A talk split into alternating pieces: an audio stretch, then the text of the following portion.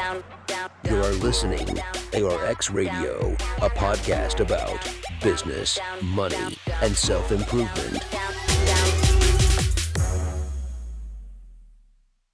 You must be probably working at a job right now, the one that you got from the degree that you studied for in a university. You probably don't have much in savings, your living expenses seem ridiculously high. You feel as though you're not paid enough. You have credit card debt that needs taken care of. Maybe you are a student studying for a degree that you hope can nudge you a job, you hope that can bring in some good money. A pesky student debt hanging above your head. Wealthy or getting rich that seems like a distant dream. How did they do it? Seeing all those millionaires, billionaires, especially the ones who've got at such a young age.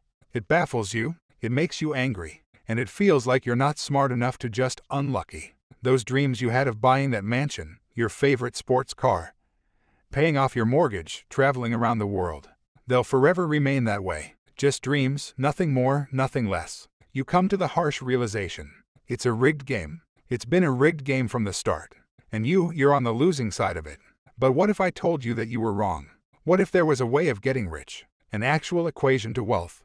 The science behind the way money works? What if you didn't have to abandon those dreams of paying off your parents' mortgage or traveling around the world? Would you call me a liar for saying so? I promise that I'm not, and by the end of this content, you understand there's a side to the coin that you're not being shown. I warn you, the road is tough. It's filled with struggle. It's filled with ups and downs, swallowing some difficult truths that the school system and society haven't told you yet. And let me be clear there were many of you who will not make it to the end of this road. But for those of you that do at the end of this road, lies wealth beyond what you thought you could attain at the end of that road lies that freedom of never having to worry about money again. So, are you with me? Then let's not waste any more time. Number 1. The lies you've been fed. What do you really think about money? Is it something you work for? Is it earned or is it inherited? Is it the root cause of evil? Are you desperate to have more of it? Have you been chasing it most of your life? Truth is, most of what you think about money has been influenced by the upbringing environment. If you were born into a family that didn't have much money growing up, then you're more inclined to believe that you will not grow up to have much money. Or perhaps you went on the complete opposite end and decided to make as much money as you can so that you will never be in that position again. The fact that your school didn't teach you much about this subject, it doesn't help things. And because of this, most of you are going to have false beliefs about money to ongoing to help you on this journey. Now stick with me because we're going to have to change the way you've been seeing money your whole life. Hollywood has always had a habit of depicting the wealthy and rich as evil, backstabbing, entitled, or corrupt individuals. The question is have you bought into that stereotype? A recent report released by WealthX showed of the world's ultra wealthy people that had a net worth of 30 million or more. 68% of them were self made, and it seems like every other study backs up this conclusion. Warren Buffett, self made billionaire. Howard Schultz, born in poverty. Oprah Winfrey, born in poverty. Jeff Bezos, a self made billionaire. Elon Musk, a self made billionaire. Sara Blakely, a self made billionaire. Number 2. What is it that these people know that you don't? The truth is, your equation is all wrong. Here's the two dimensional equation that you've been told money. Money equals salary from a job.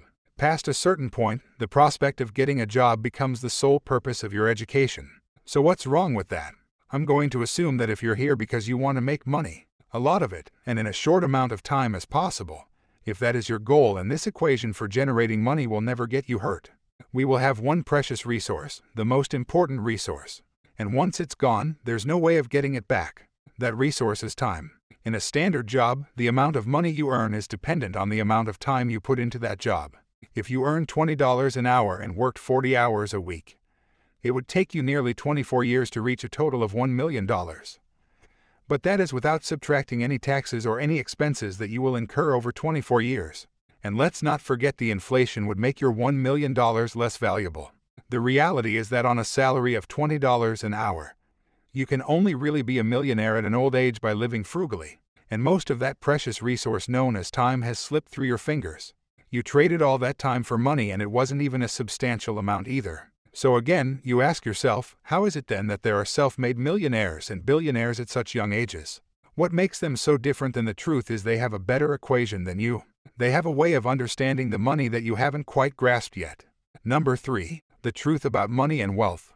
In a capitalist society, the rules of the game are as follows You are paid in proportion to the perceived value, that you have and the people that perceive your value. They are the market, the consumers of the economy. The market is you, your friends, your family, your neighbors, your country. People complain that football players are overpaid. But for players to be paid millions, there has to be a market for the football industry in the first place. People have to see the value in football in the first place for them to want to spend money on matches and merchandise. And if the market is a high demand for football, guess what happens to the players who are at the top of their game? They are paid generously for it. It's not about how hard you work. The cleaner, sweating and tiring himself out every day is paid far less than the accountant sitting behind a desk. Why? Because the market perceives the value of what the cleaner does to be fair less than the accountant. As harsh as it may be sound, the cleaner can be replaced by anybody. It isn't difficult to learn how to do his job, and therefore the market will not pay him more than the accountant. The guy who spent years studying numbers, the guy who has saved his clients thousands on their taxes, but even so, we just discussed how getting a job isn't the right equation to missing a great amount of wealth in a shorter period of time. So then, how can we increase our perceived value? What is it about people like Elon Musk or Jeff Bezos that make their perceived value? So, the first step to this equation of wealth is quite simple. Number 4. Money solves problems. If you take a second to digest this statement, you realize that just about all money runs from this basic premise. If it solves a problem, the money will be thrown. That's it. If it's a million dollar problem, then the solution will make you millions. If it's a billion dollar problem, then the solution will make you billions. Think about all the problems that are like Amazon solves. The hassles of going to a store, the hassle of having to wait weeks for delivery, cheaper prices, and so on, not to mention all the other companies that Amazon owns and the problems that those companies solve. Jeff Bezos helped solve it, a billion dollar problem, and it was rewarded favorably for doing so. If you've been chasing money, then you've been doing it wrong. It sounds almost paradoxical, but if you want money, it isn't money that you should be looking for. You should be looking for problems and, more importantly, solutions to those problems. And once you've found that solution, make a business around it. Wait, so that's it. Just solve problems and money will appear. So I'm going to have to create the next Amazon for me to be rich or the next Facebook or Google. You've got to be kidding me, right? I don't even know how to code. I don't even have the money to start something of that scale. I don't even. Hold on, you're one small going into old patterns of thinking. Start with a problem. Always start with a problem. Listen to the market around you. What are people saying? They don't like it.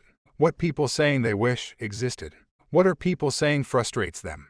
What do people think is incredibly inconvenient? Is that a problem that you can solve and also is it a problem that is worth solving? Number 5.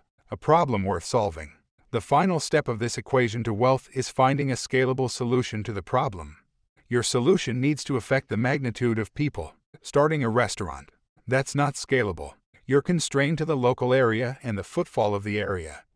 But a franchise now that's more scalable. Is your solution a piece of software? Then that means once that software has been built, you can scale it infinitely online without needing to worry about things like production or shipping costs.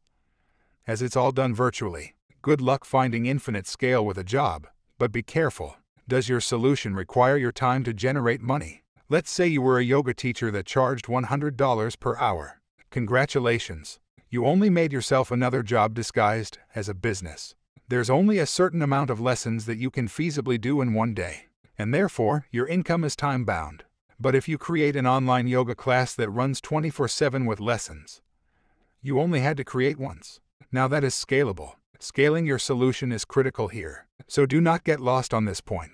Automation also plays an important role. Systems and processes will keep your business running like a smooth machine if implemented properly.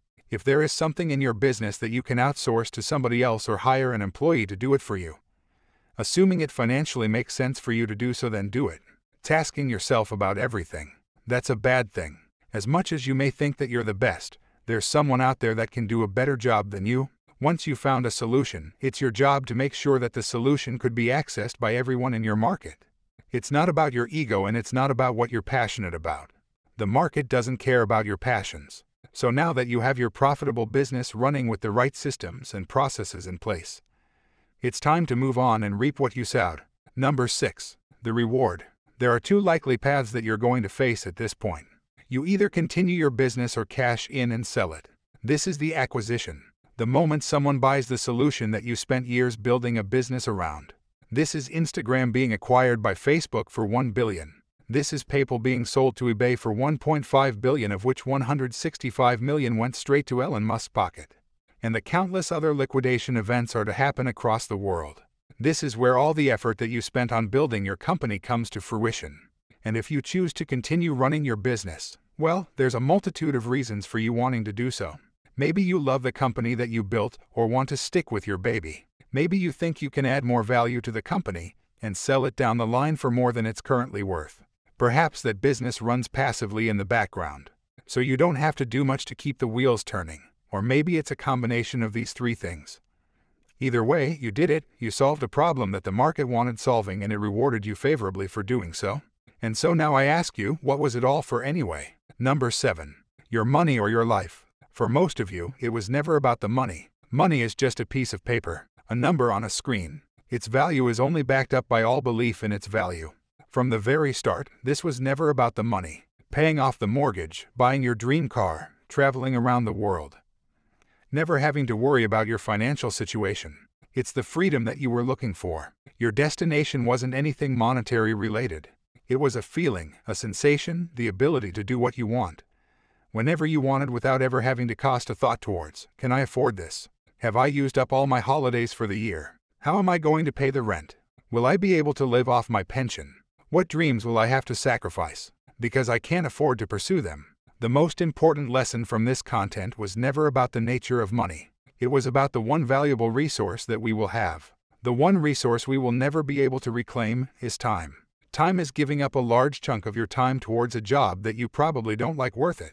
Is your life settled on working, coming home, watching the telly, sleeping, waking up the next day, and repeating the same cycle until you retire? How many more hours of your life do you let slip through because of this pattern?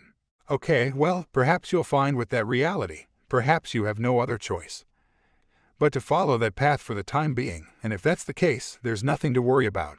The most you got from this content was a little entertainment, and maybe a change in perspective, but there are all those of you that understand the other side, those of you that have the desire to never need to worry about money ever again. And so I feel the need to remind you stop chasing money, chase problems, and find a solution to those problems. This is the equation through which all money is found. If you desire liberty through never needing to worry about money ever again, then let solving problems be the meaningful struggle in your life. Doesn't mean you'll be happy at the end of the road. Does it mean you will feel fulfilled only? You can answer that question, but if your struggle is meaningful, then perhaps it's worth pursuing. Number 8. Conclusion. There is your equation for wealth.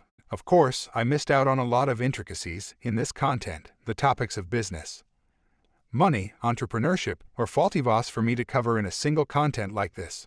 But if you do want to get started on this journey, I do recommend you read the works of MJ DeMarco, who heavily inspired me to create this content and it's also important to come back to an original point that I made at the start of this, which is that most people will not succeed, for various reasons, but the most important part is failing. Failing fast and moving on to the next thing. And if you're out there doing something that isn't strictly related to a business, but you wanted to make money, then asking yourself the question of what problems am I solving could lead you to find ways of better monetizing. Whatever it is that you're doing. And that also includes a job if you can solve more problems and find more solutions at your place of employment. You have something that you can use to leverage a higher salary. But I will end this all on the same message that I have repeated numerous times. Stop chasing money and start chasing solutions to problems.